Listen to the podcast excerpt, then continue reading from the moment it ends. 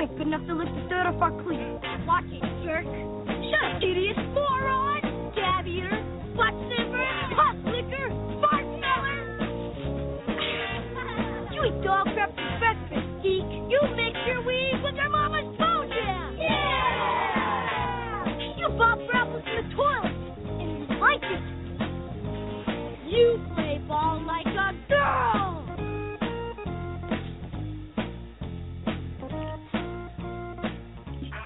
Hello again, everybody, and welcome to that cozy little corner of cyberspace we call the Sunday Night Sandlot, brought to you by SoCalledFantasyExperts.com. I'm your host, Buck Davidson, and I would like to welcome you aboard for what we hope will be an entertaining and informative 60 minutes of fantasy baseball news and analysis. This week, it's all about selling high. We will be taking a look at some players who have been putting together great seasons, but there's some reason to believe that a fallback may be in order and why now may be the time for some profit taking in the form of perhaps striking a deal with one of your unsuspecting league mates. We'll get to that right after we take a look at the latest news, so if that sounds like a good time to you, then pull up a chair and let's talk some baseball. It is time to introduce my counterpart here in the cyber studio. He is the co-founder of SoCalledFantasyExperts.com, a veteran of the fantasy sports industry, and has been playing fantasy baseball for over 20 years. He is currently in charge of aggregation efforts at the Fantasy Sports Network and is also a member of the inaugural Tout Wars X League. Please say hello to the Roto Daddy himself, Mr. Doug Anderson. Doug, how are you doing tonight? Oh, pretty good. But when you say I've been playing fantasy baseball for over 20 years, it, it just seems like yesterday when uh, I was drafting. I think it was back in 1992 or 91 that the first wow. true fantasy baseball drafts, and uh, man, it doesn't seem like there's been that many seasons. No, it sure doesn't. And it's funny because I actually started as far as organized, you know, official fantasy sports. I actually played football before baseball and I had my own, you know, game that I had made up with various players and whatnot. But I can actually still remember I drew the first draft pick in that league, and I drafted Steve Young. And uh, actually, I don't know if I won that league or not, but that that was the first guy that I ever drafted. It's funny how years and years later I still remember that. Yeah, our our first draft, we actually had something. My first fantasy baseball draft, they had something in this league where you started the whole league started out with a blind bid. You could write down the name of any player and whatever price you wanted to buy him for, and if you were the highest bid on that player, you got him. So you had to wow. decide, you know, and this was back, you know, Greg Maddux was at his peak, and you know, you you might write down Greg Maddux for a really cheap price, you might get them, but you might not. Then you end up without the advantage of the whole blind bid. So it was kind of neat. Some years it ended up kind of distorting the league, but it, it was something different, and it uh, certainly added an element of uh, intrigue to the to the start of the draft. Boy, you ain't kidding. That's a that's a whole different spin there. Folks, if you're listening live to us tonight and would like to share your thoughts or ask a question in our chat room, please feel free to do so. We have courteous skilled, helpful, friendly, and woefully underpaid operators who are, will do their very best to make sure your questions and comments are shared with us here on the air. Uh, Doug, uh, the big news in the Tampa Bay area now, our, our, our Rays are, of course, back tied for first place again after taking two out of three from Baltimore. But uh, it was not about baseball this week. The Rays were kind of the undercard to the Tampa Bay Lightning. How about that, going back after Lord Stanley's Cup? Oh yeah, it was very clear the whole series that they were going to beat the Rangers. I mean, it, it, there was no doubt at all. It was yeah, right. Now that yeah, whole series, you, nobody could predict what was going to happen next. You know, home home ice advantage meant nothing, and uh, it, right. I tell you what, come Game Seven, I didn't think they had it in them. I just, I, they didn't have the experience, and the Rangers did, and it's just things pointed to me to the Lightning maybe needing one more year to uh, gain that experience, but they pulled it out, and it, you know they did it rather easily uh, in Game Seven. Yeah, and you had a hot goaltender, which what little I know about hockey, that seems to be one of the formulas for success when playoff time rolls around. Is you get that hot goaltender, and of course Ben Bishop was just really, really good, and the Lightning, of course, are playing really tight defense.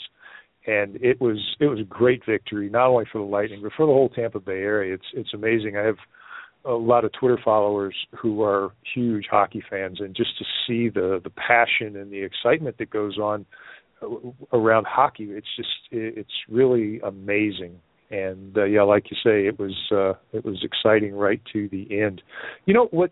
Hockey. I don't know a lot about hockey, but what's really cool to me about hockey is some of the traditions, Doug. And I don't know if you noticed this or not. First of all, you got the handshake, which I think is really cool and you've got the playoff beards and all that thing going on. Did you notice when Steve Stamkos went up to stand next to the Prince of Wales trophy? Did you notice what he didn't do? I, I read a little bit about it, and I'm rather new to hockey as far as I, you know. I've been a mild fan for years, but never really just had the time to get into it. And this year, with the Lightning, and they're so exciting, and the playoffs are just incredible. It's the first time I've got into it, and I did read about it. Uh, you don't touch the trophy, I guess.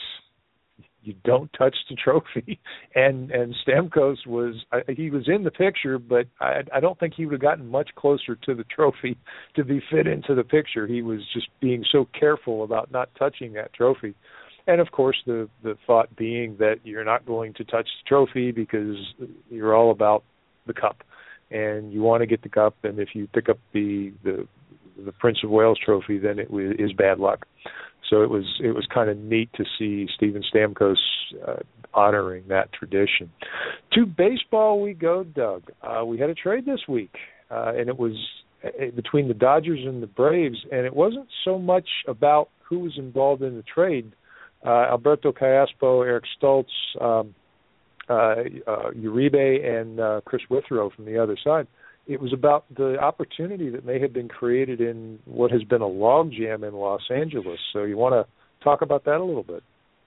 Yeah, you know, like you say, the trade. I don't think anybody's paying any attention to Alberto Callaspo, you know, or Juan Uribe. They're both going to be part-time players at best.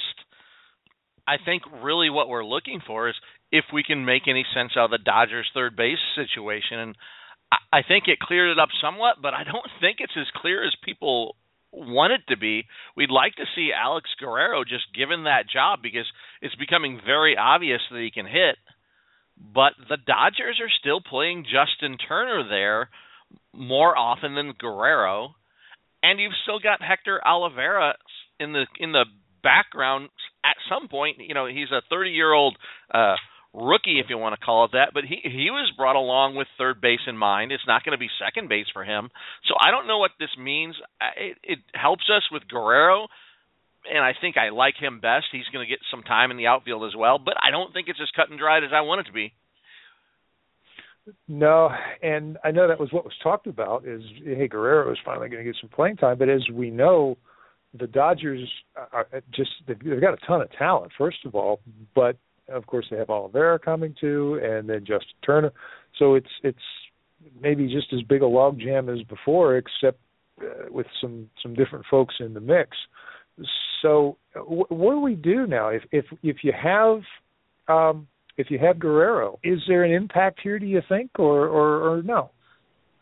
Well, I, I have to think his his playing time goes up. Justin Turner, I mean, he's playing extraordinarily well right now, but he's Justin Turner.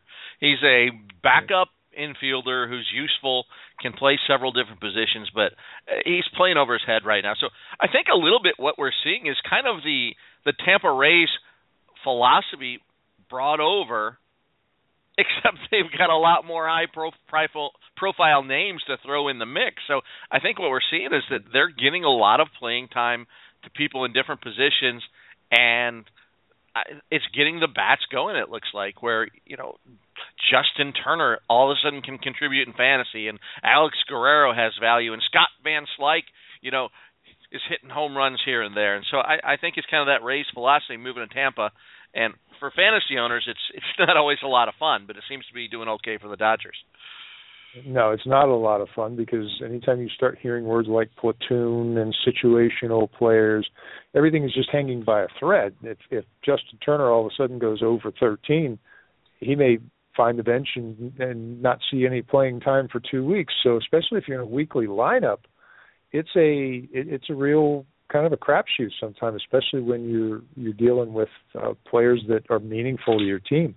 Uh, in the case of Guerrero, though, I, I think he's just too good. I, I think he's going to get some playing time. It's probably not going to be as as as soon as we would all like it to be, but I think he's definitely going to be someone that that you're going to want to own. I, I like what I've seen. He does take an awful big swing, but it looks like he's worked out some of the uh, some of the wrinkles that were in his swing, and, and he's hitting the ball very well. So I, I think this bodes well for him, but as you said, it hasn't hasn't really provided immediate returns.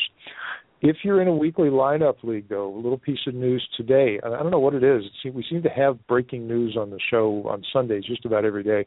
Adrian Beltre and Doug, I don't know if you saw this, going to be out for at least two weeks with a sprained left thumb. So if Beltre is a part of your fantasy plans and you're in a weekly lineup league and he's in your lineup, get him out, right? Yeah, yeah.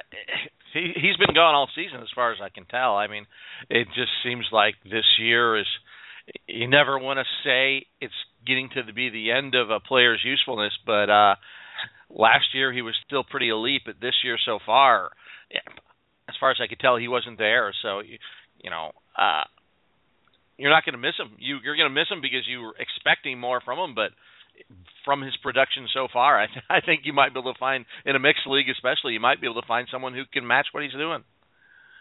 Yep, and he has. He's it's and, and it could just be the career decline. It's quite possible. Beltre has had a, a long career, and hitters tend to drop off about this time. And Beltre is is in that. Everybody was kind of wondering if last year was going to be his fallback year.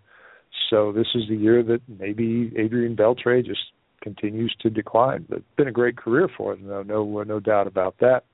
Uh, to the disabled list news, uh, I, I want uh, Stephen Strasburg to the DL, and here's a guy that was struggling um, to begin with.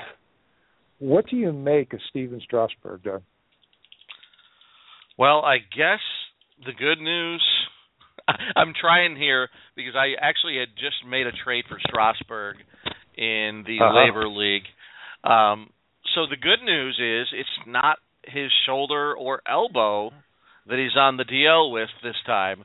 So I see that right. as a good thing. Yeah. Who? Let me ask you. We we talked a little bit about Kris Bryant a couple weeks back as who he reminds us of who does uh, Strasburg? And I don't know if you and I have had this conversation or not, but how who does Strasburg remind you of? Uh, in in the past, it's just well, the way his me, career track is. I don't want to say it because it's it's it hurts. I'm a Cubs fan, and to me, it's it's all yeah. Mark Prior. Right, and the the motion between Strasburg and Prior, uh, they're very very similar to my eye, which is far from being an expert eye. But I'm going to give you some numbers here for a pitcher that Strasburg reminds me a lot of, and it looks like his career, and I hope it doesn't, but it looks like it could be going down this track. This pitcher uh, led the league in ERA at the age of 23, struck out more than 200 batters in three of his first, well, five and a half, six major league seasons, and in 2007 led the league in strikeouts, in WHIP, ERA, and victories. Do you, do you know who I might be talking about, or if I gave you the team, could you tell me who I was talking about? Ah, I, right now I can't picture it. Too many years San rolling around pa- in my head. San, San Diego Padres. 2007. You're gonna have to tell me. Jake Peavy. Ah, uh, yeah, yeah. Because J- Jake yeah, Peavy, I, I've made that comparison. now. Yep, uh, I've made that comparison with some folks, and the immediate reaction is, "Oh no, hey, he's a whole lot better." But if you look back at at how good Jake Peavy was in the earlier part of his career, he was ace quality. I mean, no question about it. But then after 2007, of course, the injuries started kicking in, or actually after 2008, the injuries started kicking in, and it, it really derailed what was an incredibly promising career. And you don't wish that on anybody, but Strasburg seems to be kind of following that that track, and he's got that motion that just it, it, it's a little painful to watch, and it's very reminiscent to me of Mark Prior. So let's see. But to the DL with a, a neck injury, uh, we'll see. Probably be on the DL for a couple of weeks. I don't know if I've, I've heard a, a time frame when he'll be coming back, but uh, here we go again with Stephen Strasburg. So put him on your bench if uh, you're in a weekly league. Uh, another pitcher, Doug, that came back, and I kind of was involved with this with the bullpen briefs column, is Sean Doolittle. He looked like he was going to come back and kind of be eased into the closing role in Oakland, but then I guess he went out there for his first uh, uh his first game and he was throwing 89 miles an hour. That's never good, is it? No, and that's that's the key. You know, he pretty much lives on a fastball. It's about movement and velocity, and uh, you know if you're if you're throwing under 90 you're going to have to live a lot more on location so you know back to the disabled list we go you have to be concerned because you know he doesn't have the type of repertoire that he gets by on guile it was mostly you know reminiscent of maybe a Jake McGee who's who's mostly about velocity so to me yeah. you know it's it's tough. I think if you have him, you have to hold on to him because he was so good when he's right. But I, I'm not too optimistic right now. Right. Um, now, somebody that does get by on Guile is the closer in Arizona right now, which is Brad Ziegler. Ziegler, of course, is a submariner, does not throw hard relies on guile and deception ground balls to get his outs. And he kind of moved in as the closer when Addison Reed was having some struggles. But apparently Reed has worked a little bit on his um, his mechanics. He has looked better in his last few outings, and the word coming out of Arizona is that the next save chance that comes up, Addison Reed might be the one that uh, that gets it. So uh, check your waiver wire, right? Right, Doug. If if Reed is out there on the waiver wire, what do you think? Is he worth a move? I guess so. Uh, this is where I just I don't understand. I, I don't understand major league teams sometimes. You've got Brad Ziegler with a WHIP of 0.97, and he's done that. You know, good WHIPs every year, good ERAs every year, and then they want to go to Addison Reed to who to me has proven that he's a mediocre major league pitcher. You know, he might come back and he might get 25 saves, and, and like he has before with the high three ERA. But I, it's just frustrating to see someone like Ziegler, who's right.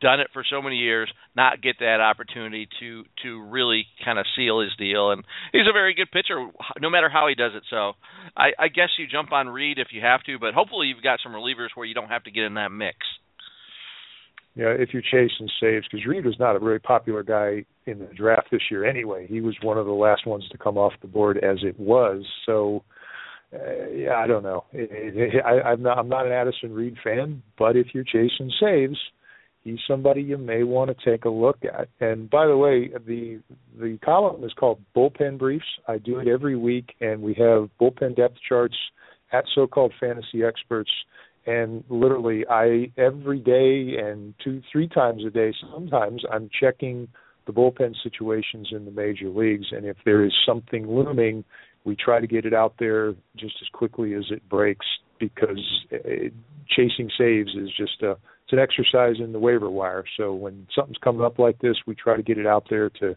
to give you some help Doug, another guy is really bouncing back well. Uh, Jean Segura back from the DL and is hitting really well already. What's what's your take on this guy? Had a really big season in 13, fell back a huge amount last year, but showed some signs that hey, he might be bouncing back this year, and, and here he is back again. What what do you think?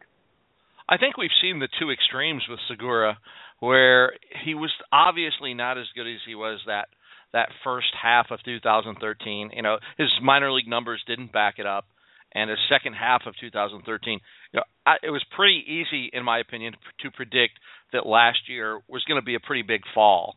But I think what we're seeing is that it there was an overcorrection, and he's he's somewhere in the middle. He's got good speed, and he has shown the ability to hit for a decent average before. So I think what we're not going to see is that double-digit home runs. Probably won't see that again. But he's a, he can he can hit 265 to 275, and he's going to steal quite a few bases. So, um, just depending on how kind of how far his perception has fallen, I think that's that's what how you have to deal with his value. You know, you might be able to get him pretty cheap, and I think he's going to have pretty decent value from here on out, especially the way the shortstop position looks right now. yeah, which is which is pretty bleak. Um, a, a guy that is uh, definitely should be on your radar screen if he's not is uh, one of the most dominant pitchers from a couple years back, and uh, of course in Miami is Jose Fernandez. And the news on him is it's looking at some extended spring training, then off on a rehab assignment, and his recovery has gone well. What we're hearing is July 1st ish is when we're going to see Jose Fernandez back in there again. So, Doug, this guy obviously has shown some elite skills at the major league level. What do you think? Are you buying in that he's going to come back and be everything he was? Well, you know, we can, we never know with with the Tommy John surgery. Some guys come back. Matt, Matt Harvey has pretty much not skipped a beat, got right back to being an elite pitcher. Uh, some pitchers do that. Some pitchers come back. Kris Medlen shows some elite stuff, then then another Tommy John. So I don't think we can know for sure. But what I do know is that there's not likely to be another pitcher out there who might be on some waiver wires that you can get. So to me, if you have the opportunity to get him, you you, you can't get a more upside pitcher than he is. Now, I would imagine that you're not going to see long starts, you know, 5 6 inning starts. They're going to probably give him rest here and there, but that electric stuff that he's got, if that's back and if he has the command, you know, you have to try for that. You have to go for that. You're not going to be able to get that on the waiver wire and anybody else. Yep. All right. Well, we're going to go with this this last little bit of news. We're going to go really, really deep, and I know there's a lot of guys out there that are in these dynasty leagues that have minor league rosters, and they go pretty far down. And uh, I've got a name for you. And Doug, you'll remember the name Willy Adames, right?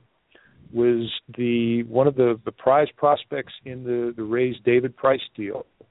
And uh you, you have you ever seen him before or no? No, I haven't. I know you told me that uh, he's not exactly your uh, little little uh scrappy shortstop. No, I I got the opportunity to go see. He's playing in Charlotte right now with the Charlotte Stone Crabs, and I had the opportunity to go see them play uh, a couple weeks back. And uh, at that time he caught my eye. Whenever I see somebody that's putting up good numbers, I'm kind of like, okay. But then when I see them play, I really leave with an impression. And yeah, like you say, he's he's big. I I don't think he's going to be at shortstop much longer. Has the look of a either a third baseman or a corner outfielder. I was really impressed with the skills and the numbers are very very good. He right now at high A is batting 315, OBP of 376, slugging 464. He's hit two homers, driven in 22. He is either leading or tied for the lead in doubles with 13, and he's in the top six in batting average, OBP, uh, just a plethora of categories.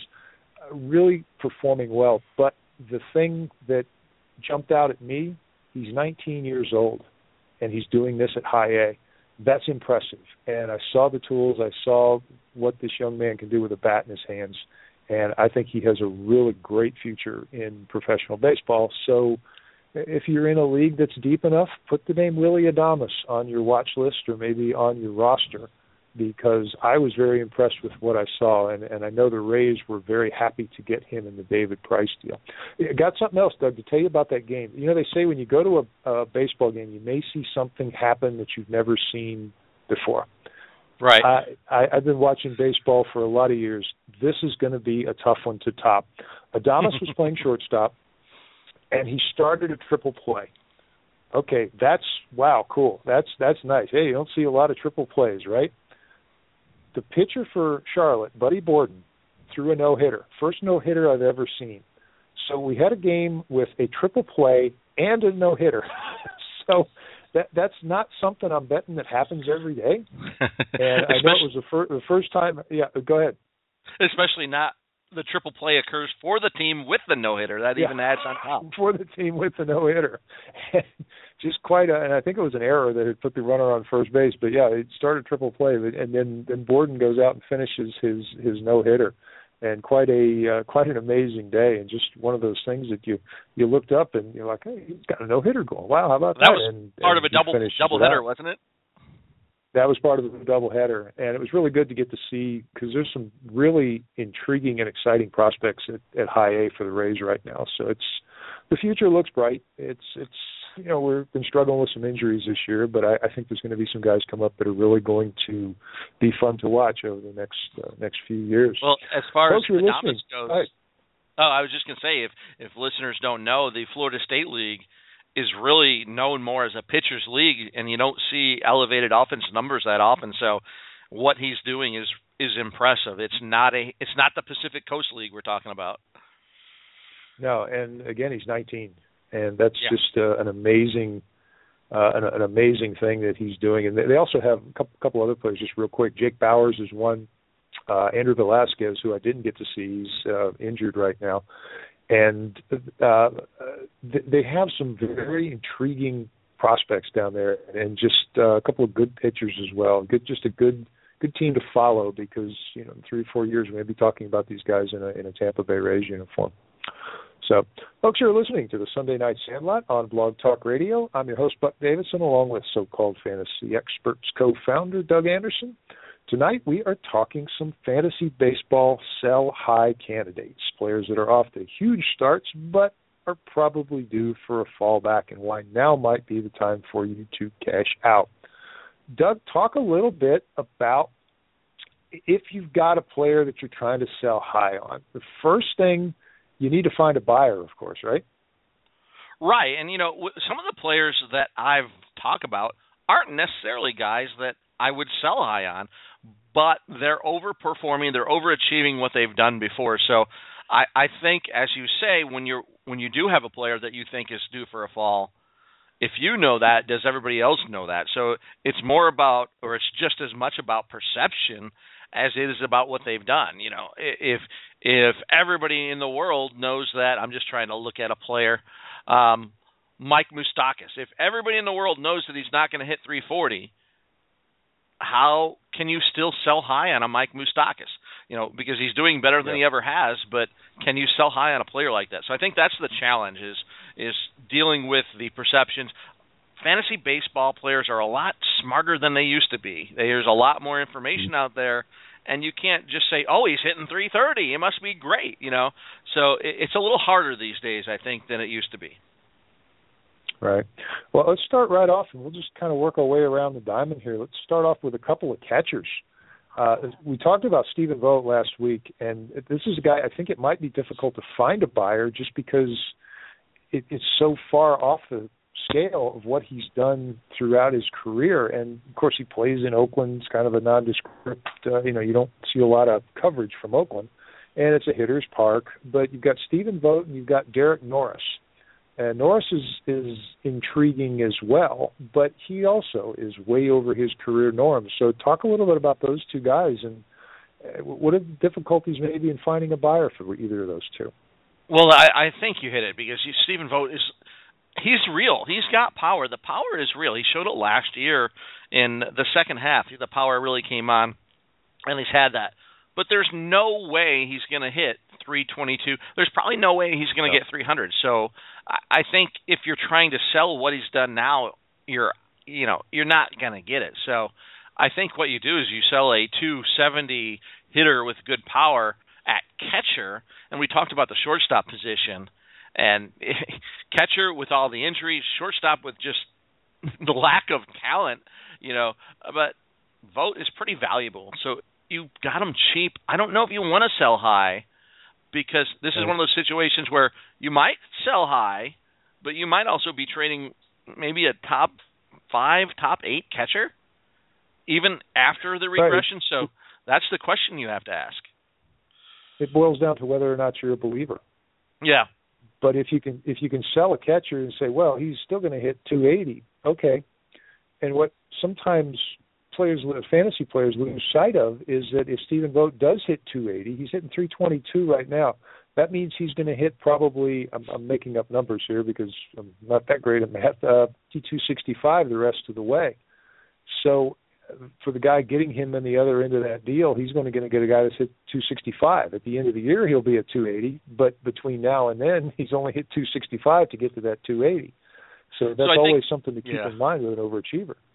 I think what you do is you try to trade Vogt for a catcher that you know might not have those numbers, but they're the same. Maybe you can trade Vogt for a Yasmani Grandal, who's probably the same hitter as Vogt is, got the power and going to hit, you know, 270 ish uh, if everything works out. So try to trade him for something like that, and then get some icing on the cakes. And I think with a lot of these players where fantasy baseball owners know that there's probably a regression, what you're trying to do is maybe not so much about getting the ultimate value out of the player, but getting value added on top of it, on top of another player that you need to improve on. I think you have to work package deals nowadays when you're talking about selling high.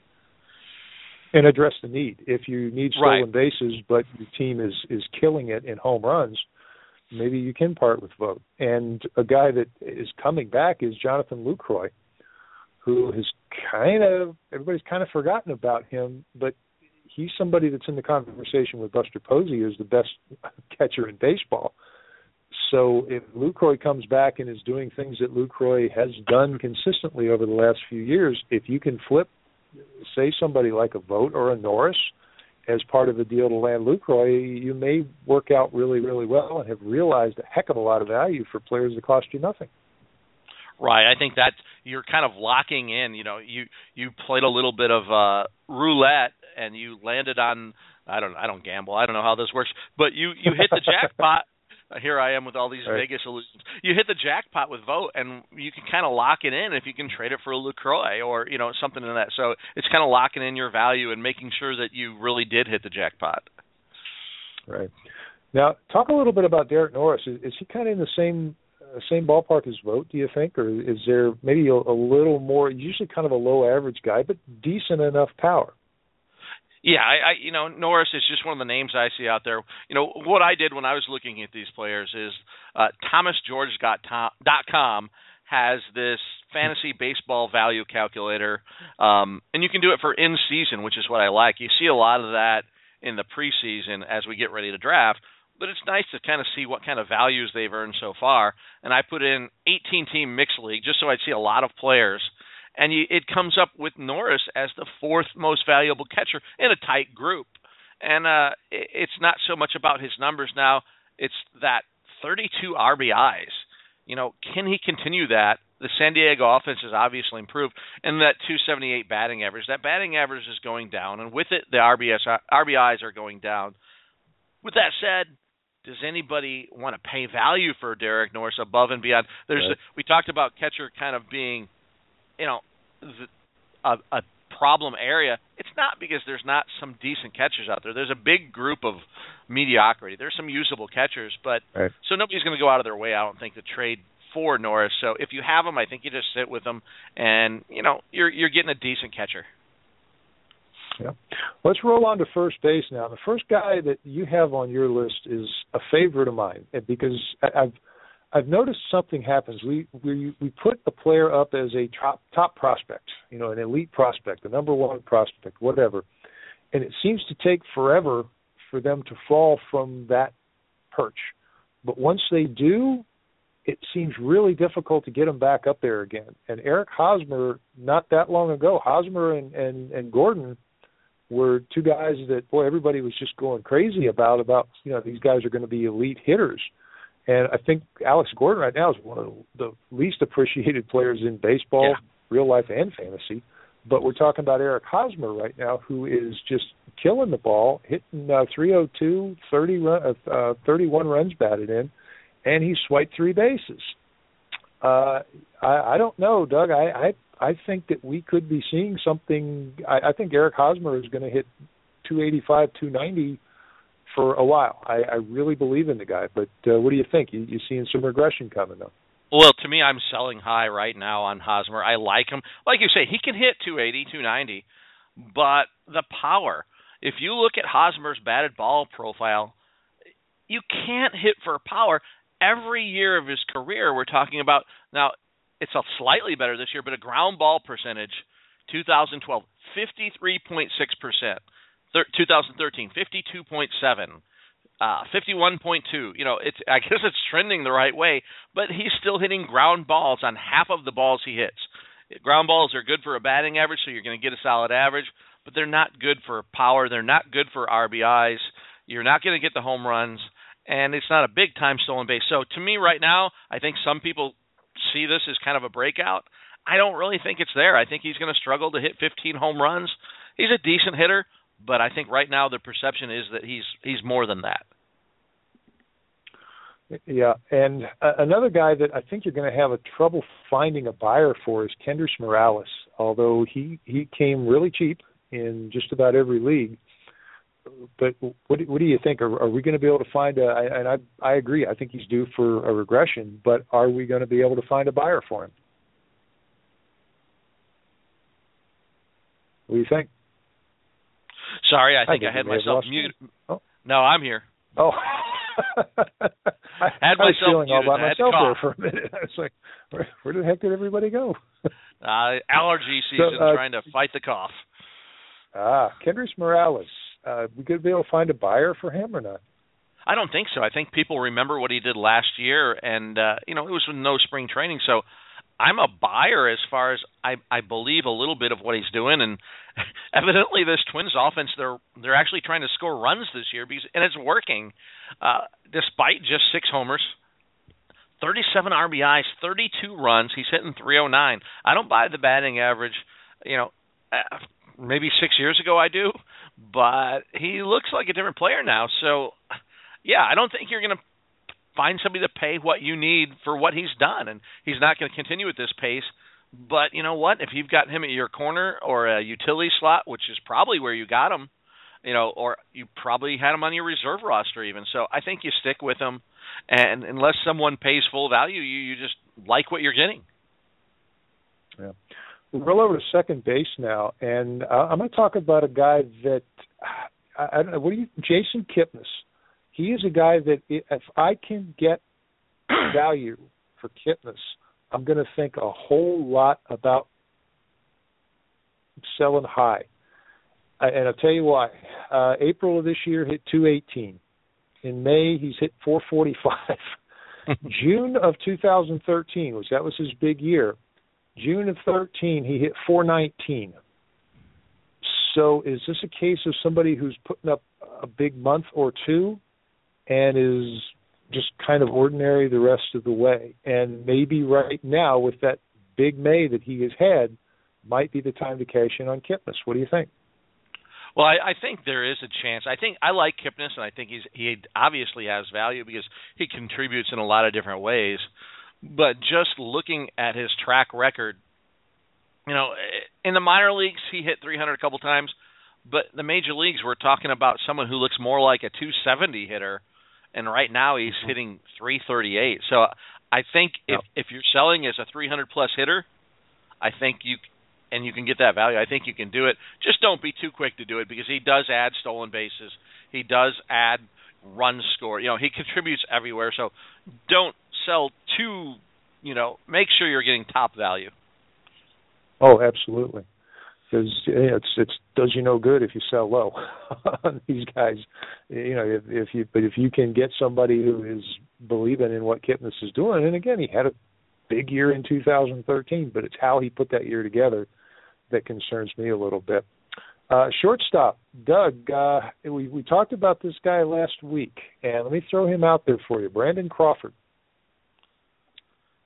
Yeah, you know, big yeah, having a big year, but eh, way way outside his normal range, huh?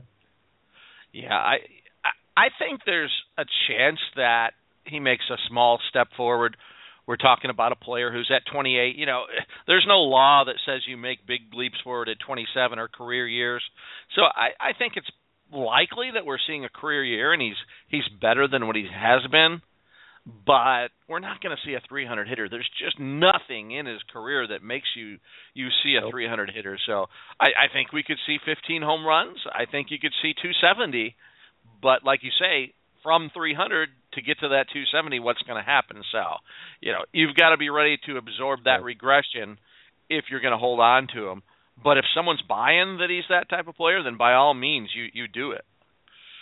Yeah, and based on what we saw, Crawford the last very very consistent 248 248 246 and then this year he's hitting 300 even uh and and BABIP which that's one of the very first things that I look at when I, I start thinking about is a is a performance for real or not and it's 354 So that Yeah. tells me he's got some fortune on his side too, and and he just his career profile just is not as of a 300 hitter. Maybe it's a breakout, but if you can find a buyer, Brandon Crawford, I think is a real good, uh, a, a real good sell high candidate at this Well, point. Uh, talk, right now, sorry, right now, you know, I, I told you I'm using the dollar value generator just to kind of get an idea of you know what they've done this season in in relation. Right now, for that 18 t 18 team league that I input, Brandon Crawford is your second most valuable shortstop at thirty two dollars. So that's what Wow. he's done, and there's no way that's who he is. Boy, oh boy, that's that's that's hard, to, and, that, and that's hard to conceive of, isn't it? That, that Brandon Crawford is the most valuable fantasy shortstop out there. Uh, talk a, talk a little bit about somebody else, Doug. Uh, Jose Iglesias. You think he's a he's a candidate for a sell high? the, I, I tell you what, he's done it before, where he he gets in this hot streak, and he pretends he's a major league hitter, but what you're really looking at is a defensive specialist who hopefully could hit 270. I mean, if you look at his career numbers in the minor leagues, uh, he had one year in AAA where he hit 235. You know, uh, so we're looking at 338 right now.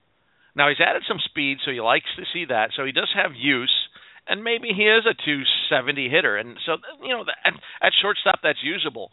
But right now at 338, it's just it's not going to stay there. And if you can trade him for something, get an upgrade somewhere else, do it because he's going to hurt you in batting average before it's all said and done. Do you play in any leagues where fielding percentage uh, counts? No, I don't. And to tell you the truth, that would just be a nightmare. There's, there, it's a, stats go deep enough as it is. I can't keep up already. So, Uh, but yeah, he might be a good pick but, yeah, and and, and if anybody's buying in on on Iglesias, then yeah, absolutely, it's uh, it's time. Now here's a guy, and and Doug, I'm going to go back to my post hype uh, sleepers again, uh, and move over to third base and talk about another Kansas City Royal. Uh, how about Mike Moustakas? Uh, not saying may kind of come back to earth, but what do you think? The guy swings at just about everything that gets to the plate on the fly, but uh, he's killing the ball right now. Uh, but you think he's a buy, he's a sell high? Well, I think you have to. You just look at that career, and you know, first of all, the batting average it's never been where it's at now. In any year, you have to go back to 2010 in Double A. Even with the impressive numbers he put up as a prospect, he had to go back to Double A before he had an average over 300. So he's not a 300 hitter. And right now, the power he's got five homers, so the power hasn't been out of line. So what you're looking at is a you know a mostly a result of BABIP. You mentioned BABIP, 342 BABIP. His career batting average on balls in play is 268. So you're talking about a you know 80 point jump in batting average on balls in play. You know maybe some of that's due to his line drive rate improving, but not all of it. So you're going to see he's going to hurt you in batting average, and the power is nothing that you're going to miss if somebody wants to pay for what he's doing right now. Right, and when someone is this far over his career norms, that fallback is really going to hurt. If if Moustakas, heck, if Moustakas hits uh, uh, 275, 280 this year, which would probably be a, a nice year for him, you're looking because he, he's at uh, 322 right now. You're looking at at you know, a, a 250, 260 something the rest of the way. So I think a good sell high if you can find somebody who's going to buy in on it is uh, is uh, is Moustakas. Uh, okay, Doug, Alex Rodriguez. You, you don't you th- don't think this is real? Uh, you, you really think that it's uh, that, that we should try to sell high on A Rod? Huh? In what way don't I think that it's real? Uh, are you talking maybe in an Ivan Drago? I must break you away. Uh, yeah, you know, I I think what we saw here at the beginning of the year is that pitchers thought Alex Rodriguez was kind of done, and they didn't respect him. What we're finding out, he's still got enough bat speed when he's ready for the fastball. And we, I, I saw it in person against the Rays that if if he's ready for the pitch and he he can guess us right, he can still hit the ball a long way. But I also saw as the the series went on that the Rays figured that out and they were able to get him out. And I think that's what's going to happen as we get around the league. Alex Rodriguez is still going to hit an occasional homer, but I I don't see him continuing to do what he's done so far. Yeah, and again, if you can find a buyer, if you can find somebody that's that's going to buy in, that no, you know, A Rod is back. He's going to be doing a lot of the things that he's done, and if you can find somebody that's going to buy in on that, then this may be his highest value he has all year, and possibly if you can put an upgrade in somewhere else, you know, get a guy for stolen bases, whatever maybe you can cash in on that name value. And we're going to talk a little bit about name value when we get to um, when we get to the pitchers. Um, we're going to move to uh, the outfield uh, real quick. Uh, Doug, Steven Souza. You're not a fan. You're a Tampa Bay fan, man. What's what's up? You're you're bailing well, out on the home team. Well, I'll tell you what. I, I'm not. It's not that I'm not a fan, and I, I put him on here as someone who you know, to ask that question, do you sell high? But the thing is, with Souza, I don't know if it's selling high because nobody really realizes what he's doing. Souza right now has ten homers and I think it's seven stolen bases. Now, I just want, I need to check real quick how many at bats he's got. But if you extrapolate those numbers out, what are you talking here? You're talking about 30 home runs plus, and you're talking about 20 plus. So a 30-20 player so I put him on this list not so much because I think you should sell high, but just to kind of let you know what he's doing. Can he continue that? I I, I think he can. I think the question is, you know, for me, is that batting average going to hurt too hurt you too much? So, I mean, what what do you see in Souza? Do you you like him? You think he can continue with the power and the speed? Um, with the power and the speed, absolutely. But uh, Chris Young was real good at power and speed too. What was the problem? Uh, you know, they, you were you were pretty much getting a, a 230, 2, 235 average every year, and that's what I'm afraid you're going to see with Souza. He's got that that that that long swing, and I I see him get fooled an awful lot. Uh, tremendous athlete, and especially for the size that he is. And I think the power and speed is going to be there. But as you said, are you willing to trade a low batting average for it? And unless he comes up with a way to make more consistent contact, put the ball in play with authority more often, we're going to be, dealing with the same things we were dealing with with uh, with Chris Young back in the day. Some stolen bases, some home runs, some RBIs, but almost nothing uh, and, a hindrance in the way of batting average. So, um, well, let's see. Uh, Dexter Fowler, Doug, you're, you're, you're first your your hometown team Rays, and now you're you're picking on your Cubbies. What's up? Well, I, I think it just goes to show you that we don't mix uh, fanhood with fantasy. Uh, you can't let your your teams of choice uh, interfere with your fantasy. And I think if you have Dexter Fowler right now, you just need to slap yourself on the back. Nice job. You just got 11 stolen bases where you thought you might get 11 stolen bases for the whole year out of Fowler. I like Fowler. He does a little bit of everything. He's going to score a ton of runs in Chicago. But if someone wants to buy that he's going to steal, you know, almost 40 bases, the the 30 some bases he's on pace for right now, then I think you need to sell. So I like him. He's going to score runs, but the Cubs seem to have plenty of fans out there who are irrational.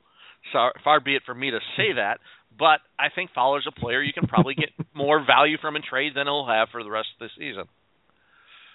Uh, let me let me throw a guy out there to you that is one of my picks for uh, the opportunity to sell high, and you may be able to get value because I think there's still some some upside, or at least some perceived upside there. I'm talking about Lorenzo Cain from Kansas City. Uh, here's a guy that hit 329 in April, and if you look through his career history, he does really well in April. Uh, in May, 279. The numbers still look good. He's at 304 right now with nine stolen bases. He scored 34 runs, 20 RBIs. But against left-handed pitching, he's hitting 375. So an awful lot of those numbers, I think, are being inflated by by his success against lefties. Which can he hit 375 all year? It's kind of hard to kind of hard to imagine that. So he's a 282 career hitter, and let's just say he's going to finish at 285 or whatever. I, I think you have an opportunity here with Cain to get a pretty decent return if you have somebody believing that hey maybe this guy's going to turn it around and be what he was in April. What do you think? I, th- I you know I like Cain and I, I like what he does because he has a little bit everywhere. It, it, to me, you know, like you mentioned, it's all about name value. The big playoffs last year, and, and uh, I was a little bit surprised this year in drafts that Cain didn't go a little higher because a lot of times people get all worked up. I remember B.J. Upton when he was with the Rays and had that incredible playoff run. Well, the next year. is in oh he's going to be a 30 home run, 40 stolen base guy, you know, and people went crazy because right. he had that hot playoff run and I think I'm a little surprised that Cain's name doesn't carry more value with it. One thing when I'm looking at Cain, I see this year his batting average on balls and plays at 364, so I'm thinking, all right, well he's been a little bit lucky. Last year it was 380. this is from a yep. right-handed hitter. You know, he's got the good speed. Um I like him if I can sell high, I will, but I'm not too sad about keeping him either. All right. Well, I'm going to run one more of my uh, outfield uh, sell highs out there for you, and uh, I, do a little guessing here, if you don't mind. Uh, this uh, outfielder on May the 5th was batting 245. He's currently hitting 329. Would you like to take a guess? Hmm. Who's been hot lately? ah, too much it's DFS. Pretty I can't keep up you, almost ne- you almost never see his name. Almost nah. never do you see his name in commercials or anything like that. You know he's how I pretty deal with pressure. Yeah. A uh, his his career high batting average is 274 in his three major league seasons, and his career high is 139 games. Talking about Bryce Harper. can you sell if high? A deal. it, it, I, I, this is one where I think you can, and this is one that that kind of separates the wheat from the chaff when it comes to selling high. Because if you firmly believe that what we have seen from Bryce Harper is not what his career track is going to be over the last, and you know we're talking three and a half weeks here, because May the fifth, the guy was hitting 245. He has an injury history and he's never hit over 274 in his career. If you think that that's what we can hang our hat on with Bryce Harper, you will probably never have a better opportunity to get a huge return on a trade for him right now. Um, but as I say, if you if you guess wrong on this, and, and this is not something I would recommend, by the way, in a dynasty league or a keeper league, if you guess wrong, of course, you look like an absolute goof. But if you guess right, uh, you have a chance to to realize a huge return here. And, and Doug, am I out of my mind? Uh, I'm selling high. I am, and I'm going to trade Bryce Harper for a pretty good offense player and a nice upgrade somewhere else. And I'll tell you why. And you hit on a couple of them. Uh, injuries. I, even I, who Bryce Harper rubs me the wrong way, I like the way he plays the game. He hustles all the time, and he plays a violent game for baseball. But that also leads to injuries. The other thing is Right now, he's hitting 298 against left-handers. He's never done that before. Uh, maybe he's made a huge leap against left-handers, but I'm going to say more that it's a little bit of a sample size issue. So the the batting average is not going to stay where it's at. So I think what you're looking at is he doesn't really run much anymore because of the injury issues. He's got right. two stolen bases. So we're not talking about a, a even a 15 stolen base player here. We're talking about maybe he reaches double digits. I don't think he can hit. I think if he hits 280 by season end, I think that's good. So I think if you can sell right now sure. for what is, I think you do it, and I don't have a problem doing it. Um, I just want to make sure I'm getting good value because he's gonna be a very valuable player. It's just a matter of he's not the five five tool player that everybody wants him to be. Right, and again, if you guess wrong on this one, this could be one that that yeah, I don't want to say it would wreck your season. it would sure put a crimp in it. But there are some some numbers with Bryce Harper that definitely are are food for thought as to what he will do with the rest of his season. Doug, anybody else you want to talk about among position players before we get to the pitchers?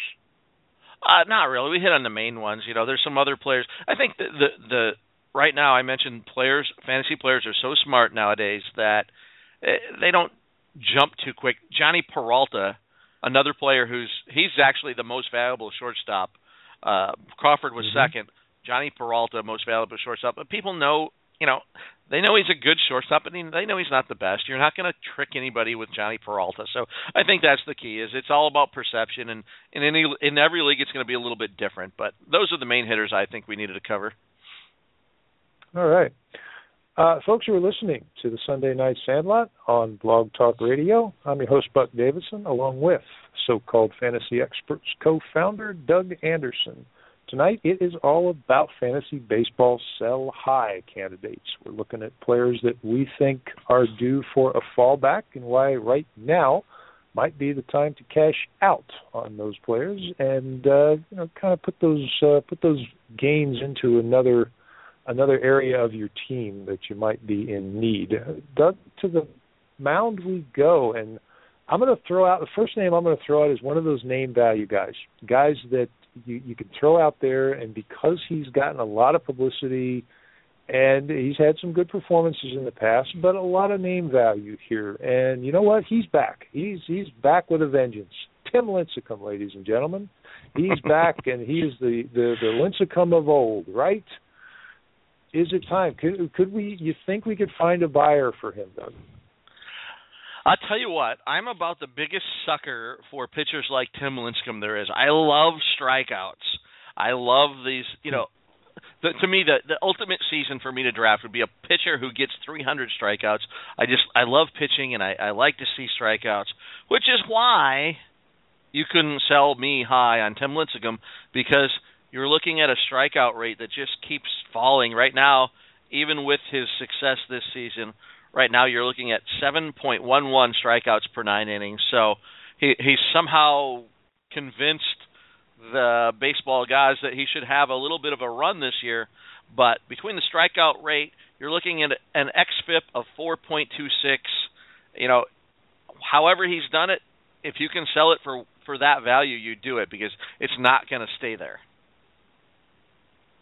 No, and it, it, but he's somebody that carries that name value. And right. I, I looked at Lincecum.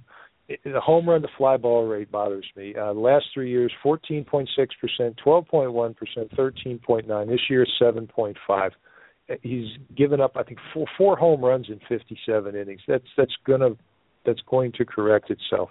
The FIP, the fielding independent pitching, is 386. His earned run average is three so if you can find a buyer for Lincecum and can cash out, I think the the odds that he's going to sustain that three ERA the rest of the year pretty uh pretty small indeed. So but and he's somebody that you might be able to use that name value and and get a nice little return. Doug, you got another guy on your list from the hometown team. What is going on? Uh, Jake Odorizzi. We're we're not supposed to believe in in what we've got here, and, and is it time to to move him for some value? Well, again, I I didn't put these names out there as all of these guys are. Th- I think we should sell high on. These are guys I thought we needed to look into. So it's not necessarily that I think we should sell high on Odorizzi. It's do we buy what he's doing so far? So for me, it's just amazing to me what pitchers do when they come to Tampa Bay. I don't know if it's the pitching coach, uh, the ballpark is you know a good pitcher's park. But do we buy Jake Odorizzi as an ace? Because that's what he's been so far, with the exception of the wins column, because the Rays don't score runs for him. He's been a fantasy ace. So, you know, are you, do you buy Jake Odorizzi as an ace? I don't buy Odorizzi as an ace. I buy him as a, a three, maybe a two, but I do not buy him as, as an ace. I just the the strikeout rate just it doesn't doesn't impress me as as being ace level stuff that he has. But, but I think he's good. Uh, but I don't think uh, he's he's going to be uh, what's the ERA right now? Two thirty one. That's no, just no way. I, I don't think he can sustain that. But you you hit on a couple of, of interesting things with pitchers coming to Tampa Bay. But I remember when that trade happened, when the Myers trade happened, one of the names that some real knowledgeable people that I know were talking about was Odorizzi. That he was he kind of came in as a throw in, and apparently he had some uh, he had some uh, some potential, and he's obviously realizing that potential. But yeah, if you can sell him as an ace, I agree with you.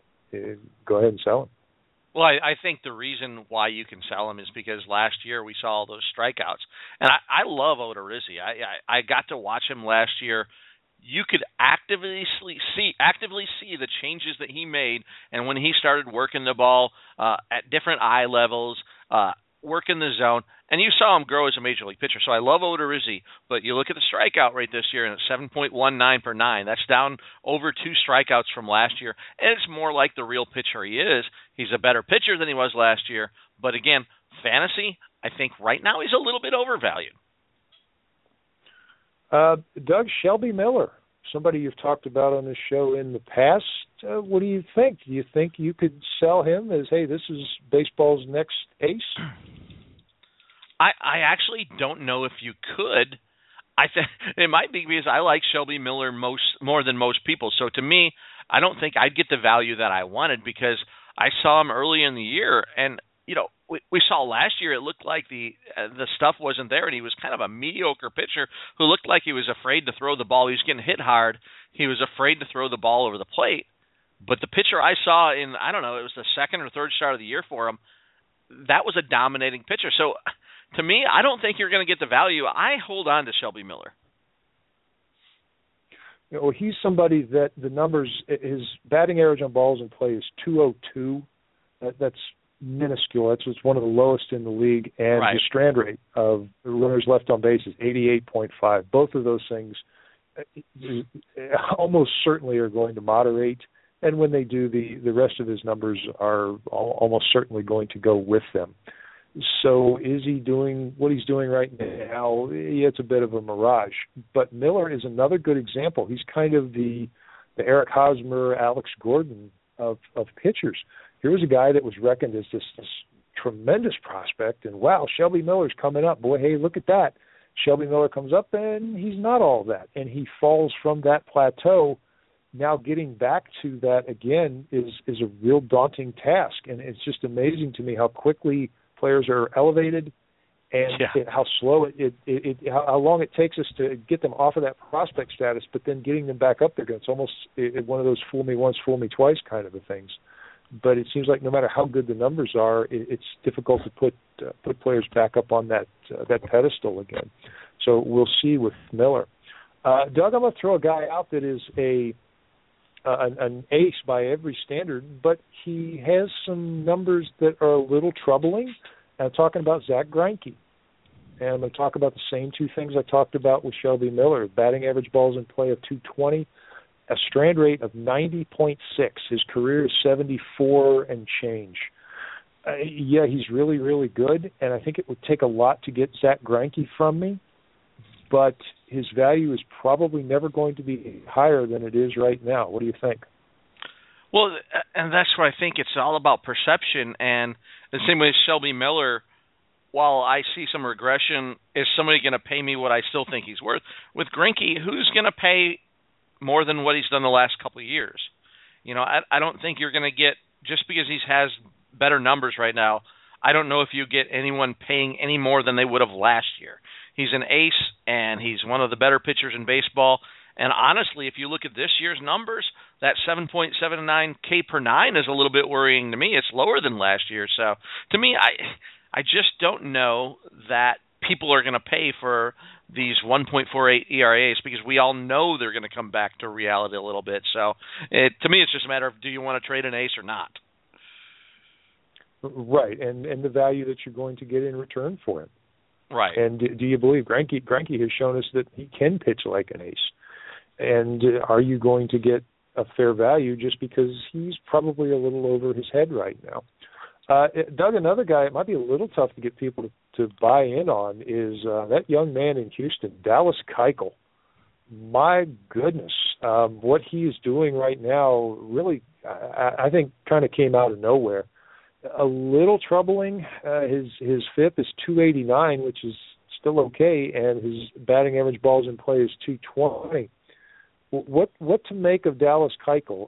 I, I would be a little concerned about moving him just because I I, I don't know really unless the the offer just completely bowled me over. I'm not sure we really have our brain around what Dallas Keuchel is going to be as far as a fantasy starting pitcher. you know, I, I'm I was slow to come around on Keuchel. I was ready last year, the whole season, for you know the bottom to fall out. This is not a pitcher that we heard anybody talking about as a prospect.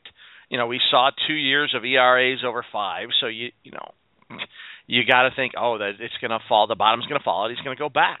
But at some point, you have to say, this guy is doing it, and he's doing it day in, day out. Every start is quality, and uh, you know, I don't know that he's not a he's not a fantasy ace because fantasy we need the strikeouts. But other than that, I'm a buyer. I think he's for real. You know, is he going to keep the ERA below three? Yeah, maybe not. But it's uh, there's not much not to like. And like you say, people probably feel the same way where they're not ready to, to anoint him an ace. But you know, I, I'm holding on to him unless somebody pays absolute full value. Now, can we can we get any prospect value from and, and you know with his performance with Trevor Bauer? Uh, this is a guy that that was kind of looked on as a prospect. He's had a little bit of a of, of a bump, but he's kind of doing it again. Is, is this somebody that maybe we can get get folks to buy in that uh, that hey, this is not real what you're seeing? Well, you might be able to, but I'm not gonna because I think it is real. Um, this is one of those players that I want to throw up. It, are we selling high or are you giving away a breakout year? And I think what we're seeing for the most part, you know, there's probably going to be some regression. He still walks too many players for me, but I think what you're seeing is the growth of a pitcher we saw in spring training. He, I forget the exact numbers, but he walked. I think it was one batter in spring training. He made an obvious effort about throwing strikes and we're seeing it carry over to a certain extent. Um, probably not going to see a sub 3.0 ERA, 3.0 ERA. You're going to see that rise because he does get hit here and there.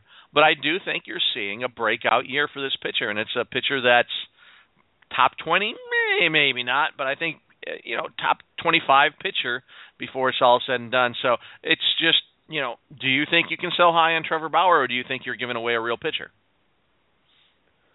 I, I'm I'm a little bit undecided on Bauer.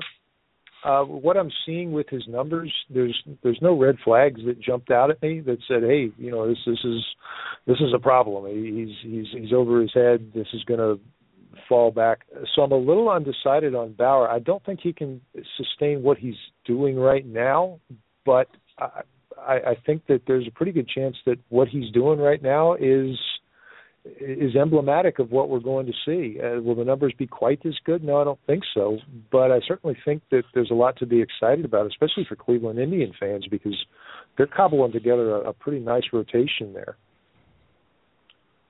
Yeah, I definitely. Uh, one of the pitchers that I'm trying to get people. I mean, I know I'm a little biased because I loved him all year, but Carlos Carrasco the outside numbers don't look so good, but you look deeper, and Carrasco is a pitcher I'd be targeting. If you don't have him right now, because all his peripherals say his numbers should be a lot better. It's kind of the opposite of some of the players we're talking about. So, right, and and that's the and, and that's the other side of this equation is that uh, maybe you can flip a flip a player who is a little over their head for a player that the numbers are indicating is pitching or hitting a whole lot better than the numbers show.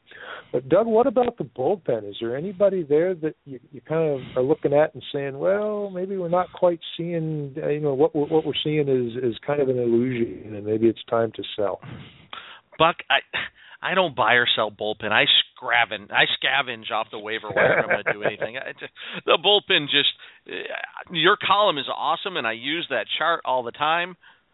But for me, the it saves are just a headache that I try not to deal with. So I I go for established closers. I don't want the top end, but I want that next, or I just stream in a bunch of guys who and I might hit it big. So you tell me who are these the closers that you think are going to fall apart that haven't yet. I know Jason Grilli is one whose numbers, the save numbers look good, but the other numbers don't look so good. Right, Grilli is one that uh, yeah, it, he, he's a little shaky, and I'm not a I'm, I've never been a big fan of Grilli, but some of the some of the internals have not looked really good with Grilli, and uh, he's he's kind of started to show uh, show some signs of wobbling. Uh, do I even need to mention Fernando Rodney? He was the the, um, the the subject of the uh, the column this uh, this week uh, as, as somebody that uh, the uh, uh, they have a young man named Carson Smith, who's one of the setup uh, guys in in Seattle right now, who has just been extremely impressive, and I think he has a, a real good chance to to to get a shot at closing there. Rodney has has proven to be very resilient. He'll go through these stretches where he's he's just horrible and he turns it around and and boom, all of a sudden he's he's back to to being uh, uh you know almost unhittable again. It's uh, it's been quite a quite an interesting uh, an interesting journey with uh, with Fernando Rodney's career. But you know there, there's nobody really among the closers right now. Uh, Joakim Soria, you could make a little bit of a case for because uh, you know of, of a couple of factors. His his BABIP is is 182, and his strikeout rate is is only about seven, which is is kind of low for a closer. But he's been really good, and as long as he is in his his strand rate is is silly high. It's ninety eight five. So there's going to be some moderation there, but you look at who's behind him in the Detroit bullpen. there's really not a, a, a lot. So, you know, that being the case, uh, Soria is is very very safe there. And you know, we talked a little bit about the Arizona situation, but I don't know I don't know if there's if you could sell high on Brad Ziegler or not. I, I don't think that that's a I don't think that that's that's really in in play. Um, uh, the the Mets is kind of I think it's kind of overrated. Bobby Parnell got got hit pretty hard in his his last rehab assignment, and Familia has just been so good. I I don't think that there's any any threat to to him right now. Probably the the most intriguing thing among bullpens right now is right here in Tampa Bay with with Boxberger, who looked like his old self again today, and and Jake McGee, and, of course you've got Jepsen, who's pitching very very well also. So uh, that that has a little bit of intrigue to it, but I don't think there are any real sell high opportunities with any of those guys, unless you're really willing to bet that Jake McGee is going to be the guy, and and, and if you have Boxberger, you can probably get a great return on him but I, I don't feel conf, uh, confident in making that assumption right now.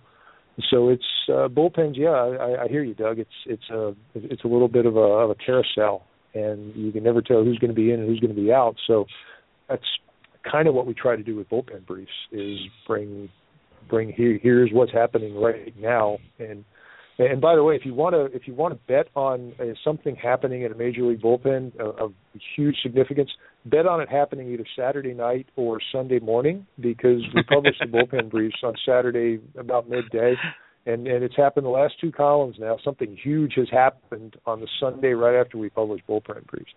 So it's just uh, it's just something you can almost set your set your calendar by. Anybody else we want to talk about among some uh, some sell high candidates, Doug? Well, we we we talked about this pitcher. I remember in the preseason, and uh nobody. I, I kind of pushed him a little bit as a a bit of a value, but nobody was buying in. Edinson Volquez. Uh, are, oh, yeah. are you going to give him a little bit of credit yet? uh, I don't know. I just, you know, it, it's one of those things like, uh, uh, you know, I, I just there's certain you, you you just you go there often enough and all of a sudden they they disappoint you again. And it's just i, I just i'm sorry. No i i cannot quite yet buy in on uh, on edinson volquez but but maybe you can convince me in the next uh, 90 seconds or so.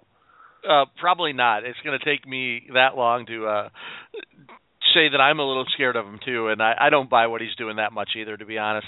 But uh, I, I I rostered him last year as a bit of a.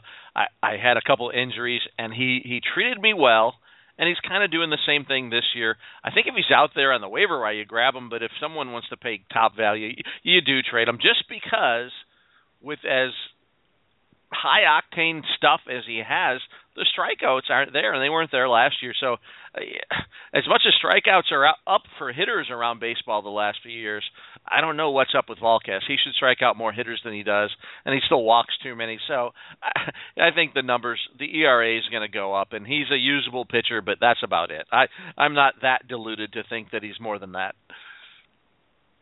Yeah, and he's he's one of those guys. It's just when he goes out there, you you just don't know what kind of what you're going to get, and those those kind of guys absolutely drive me crazy. And whether it's uh, like uh, you know my my this would be one of my great rotations. Would have Volquez in it. It would have uh, Gio Gonzalez, and it would have uh, Anibal Sanchez. would be like like three of the guys, and then probably Taijuan Walker. Throw him in there too. You just I was you absolutely do not know what you're going to get when these guys go out on the mound. I was just going to throw Taijuan Walker's name out there, and someone that I like Yep. coming into the year, and, and you know, after his last start, he's sucking me in again. I'm like, hey, you know, he could do this, and it's just uh maybe those pitchers can put some consist- consistency together, but for the most part, you just have to use those pitchers in context. If if you're middle tier in ERA and you're chasing some wins late in the year and you got to do it, you can ride those pitchers, but they also stand a chance of hurting you elsewhere. So there's always danger. Yeah, if if you've crushed me like more than twice, I'm really really slow to get you on my roster again. You know, boredom is I call it the Ubaldo Jimenez rule. You know, it's, boredom is good when it comes Well, you know, to there are- pitching. boredom is good. there are certain pitchers if you want if you're playing daily fantasy baseball and you want to win that day, just check and see if I have Clay Buchholz in my lineup for the week yet. Because if I put him in my lineup for the week, he's going to get pounded. But if I don't, if I put him on the reserve, he's going to throw a gem. So just check my lineup, and that you can win some uh, daily fantasy baseball matchups that way. Oh, yeah. Okay, so just check Roto Daddy's lineup, and who if if uh, if, if Roto Daddy's got him in, then stay away from it. So yeah, makes it uh, makes it a lot easier. Just one more factor to uh, uh, to consider as you're setting your, your Kind of like batting average on balls in play, you know, uh, ERA on my team, you know. Yeah. Let's see. Uh, let's see. A- ARDL uh, appearances in Roto Daddy's lineup. Yeah, it's just We'll, Clay just- we'll make we'll make a whole new better. whole new stat there. yeah, present in Doug's lineup. Yes, no. But uh, what else we got this week? Anybody else you want to talk about? Well, you know, I, I'm just I'm excited about the Lightning, so I got that. That starts Wednesday, actually here in Tampa. So, trying to convince my buddy who's got tickets for the game to take me instead of his dad, but uh, I'm I'm not too sure that's going to happen. Uh, well, uh, yeah, it's uh, that, that's that's going to be a tough ticket. And there's no two ways about that. That this this town is just really really psyched for this hockey team, and and good for them. It's it's nice to see hockey gaining a foothold. I was just looking the other day. You know, the last time a Canadian team won the Stanley Cup? It's it's been a while. Uh, it's been quite a drought since um, since a team from Canada won the cup, and but but it's obviously we won one here several years back. But it's it's great to have a, a non-traditional hockey town kind of be in the in the the mix. And with Anaheim and, and Tampa Bay, you certainly have that this year. So it should be a very interesting interesting Stanley Cup. Well, final, uh, and, uh, I'm- for a lot of Yeah, drama. I'm actually from around the Chicago area, and so we got the Blackhawks. Uh, so I'm getting Sure. catching a lot of flack for being a Lightning fan on on uh, Facebook and everything. So uh, uh, you know, I guess if there's another team to win it besides the Lightning, uh, it could be the Blackhawks. So I'm I got that going. yeah, and and, it, and it's huge up there. But uh, Chicago is a huge, um, huge hockey town, of course, and uh, just a great, uh, just a great sports city, um, uh, all, all in all. So, uh, what else? Uh, what else we got this week? Well, You- we're gonna be, Gonna, uh, you're gonna try to get try to get to the Lightning game, but uh, maybe not, huh? No, I won't make it to the game. We will. Ha- we're going to have a big announcement on uh, so-called fantasy experts here in the next week or so. So be on the lookout for that. Some pretty cool product you- we'll have you- going. Can, can you tease it at all or not? Well, I can tell you it's for fantasy football, and uh, you're going to want it for your uh, your next in-person draft.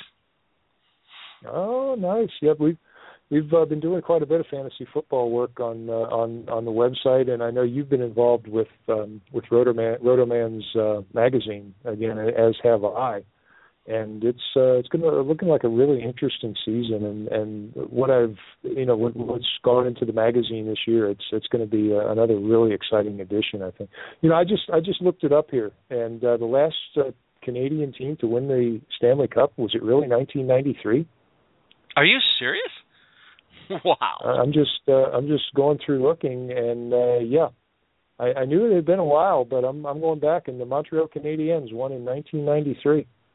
Uh, other than that, we haven't had a, a Canadian team win the Stanley Cup. That's so amazing. Quite, uh, I just quite, quite a drought. Yeah. yeah, quite quite a drought for uh, for Canadian teams. But uh, are you are you um, yeah, uh, Rotoman's magazine is going to be coming out. Uh, well, we we don't really have a, a date yet, but I know they're they're wrapping up with uh, with the content, and I know you've been involved in that too. So it should be uh, should be another good one, huh? Yeah, I've uh, contributed a piece about fantasy points allowed by position. Uh, you know, fantasy football has been lagging behind in metrics compared to fantasy baseball, and I think fantasy points allowed by position is one thing that you know you talk about season long leagues and you only have a couple decisions to make on your roster but when you start talking about daily fantasy football or weekly whatever you want to call it uh you have you have the whole league to choose from then the metrics become a lot more useful. You're you're not just deciding between three running backs on your roster. You're deciding behind a whole league. So fantasy points allowed by position it's really finding NFL defenses to exploit, and I think it's huge in DFS. Oh yeah, and that's and the, the whole advent of DFS, I think, is really going to revolutionize uh, fantasy football because football lends itself very well to a, a daily style of game, and I, I think because it's it's basically a daily phenomenon, and you've got you if, when Saturday when Saturday schedules come along. You've got Thursday, you've got Saturday, you've got Sunday, and you've got Monday. So, and and even in other weeks, you've got Thursday, Sunday, and Monday. So you actually have three or four play opportunities during the week. So should uh, should be a very exciting year with with as much uh, advancement and uh, as we've seen in, in daily fantasy games this year. So look, looking forward to it. Always always a fun time playing a little fantasy football. Yeah, fantasy. What, you what know, else you got for us this week? Good. Oh well, I was just gonna say, you know, football. I, I, I'm a baseball guy at heart. I've played baseball forever, but there's something about. I, I am one who I don't like the Thursday night football games. I hate them, especially when you start talking about daily because they kind of throw a wrench. If you play the whole week, well, then you got to have your lineups in before Thursday, and with the NFL and the injuries, right. that stinks. So I hate Thursday night games. Why can't they show a game Saturday night? You know, I know they don't want to compete with college or they're trying to, you know, right. spread it out but I just never understood the Thursday night thing. What time do the games start here on the on the uh, East Coast? Is you know nine o'clock or something, or uh, it's just I, I don't. Thursday night games are eight o'clock. Eight o'clock. Are they Thursday. eight o'clock? Yeah. It's still, you yeah. know what? I'm I'm getting old and I got to be in bed by ten. So I I you know some of us work, uh-huh. and I just you know give me the weekend games. But every Sunday's like a special event. So that's what's great about football. The build up through the yeah. whole week, and uh, you know I love them both. Oh, absolutely, and I think an awful lot of fantasy baseball players are also fantasy football players. So, oh yeah. Any uh, any clo- any closing uh, closing thoughts, Doug? And how do people stay in touch with you? Well, of course, you can get me on Twitter at RotoDaddy, and uh, starting next weekend, I'm gonna have a lot more time, and uh, I'm gonna start looking at the numbers for the season uh, a little closer. One of the things I want to do is I want to compare current BABIP's batting average on ball balls in play to career averages. That's going to help us see those players that are overachieving are going to fall back. I'm going to do the same thing for pitchers with ERA versus FIP. You know, we just want to see those players who what we see isn't what we get. Yep, absolutely. Sounds uh, sounds awesome. If you want to keep up with me, you follow me on Twitter at Buck Davidson. Always nice to hear somebody come in and and say they've read something on so-called fantasy experts that they uh, that they enjoyed reading. So always looking forward to hearing from you out there. Doug, any last thoughts before we close?